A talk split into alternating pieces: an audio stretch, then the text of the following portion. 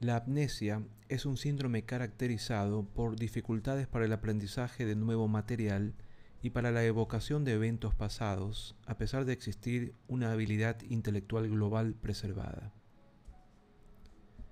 El síntoma característico de la amnesia es el olvido, el cual puede afectar la capacidad de realizar nuevos aprendizajes, lo que se llama amnesia anterógrada o la capacidad de evocar material aprendido previo a la injuria cerebral, amnesia retrógrada.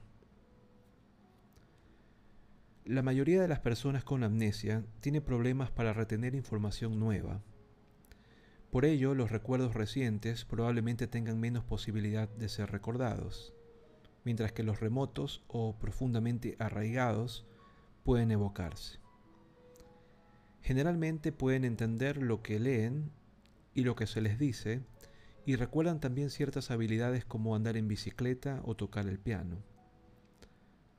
La amnesia anterógrada ha sido descrita como una condición producida tras el daño de los hipocampos, una estructura con forma de caballito de mar que se aloja en la profundidad de nuestros lóbulos temporales. ¿Cómo se llegó a esta evidencia? Mucho de lo que sabemos del funcionamiento cerebral proviene del estudio de personas con diversas patologías y el estudio de la memoria no es una excepción.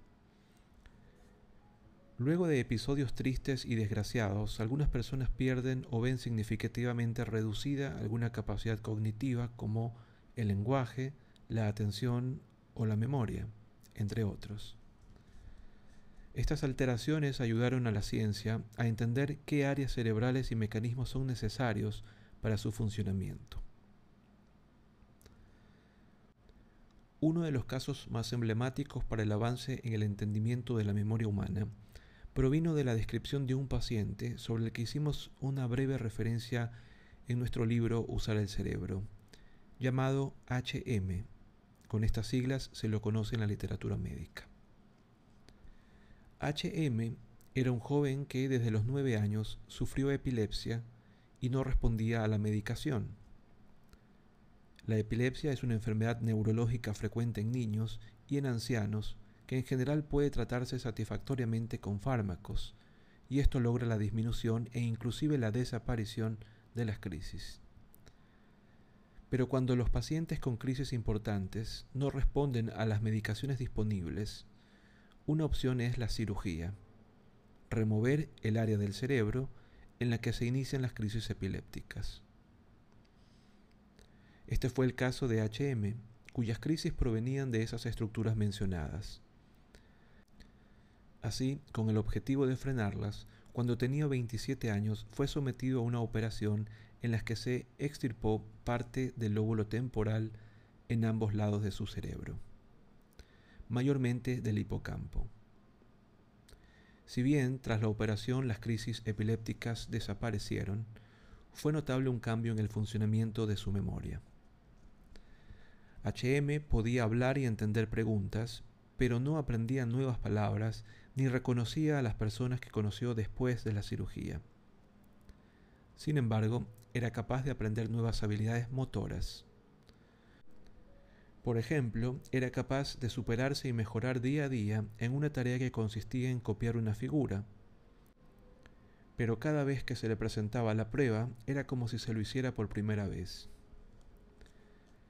El hecho de que el aprendizaje de habilidades motoras no haya estado afectado ayudó a comprender también que no es parte del sistema de memoria que nos permite formar recuerdos de hechos, personas, nombres o palabras, correspondiente a la memoria episódica y semántica, sino que este tipo de memoria se la conoce como memoria procedural o procedimental y depende de otras áreas del cerebro.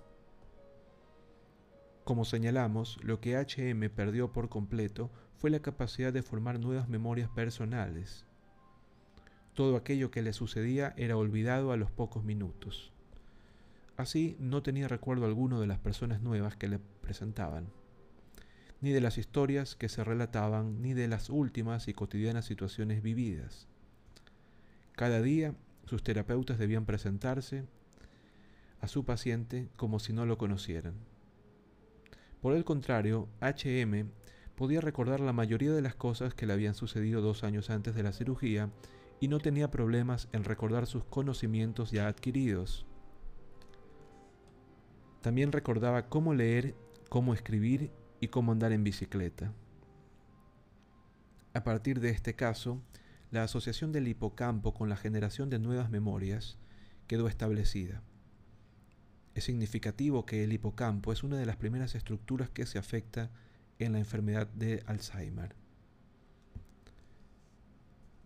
La neuropsicóloga Brenda Milner fue la primera investigadora en realizar pruebas rigurosas a HM. Sus observaciones revolucionaron la investigación de la memoria y la comprensión de los sistemas que la conforman. Su labor incansable y la de tantos otros científicos nos permite comprender de manera más cabal cómo somos.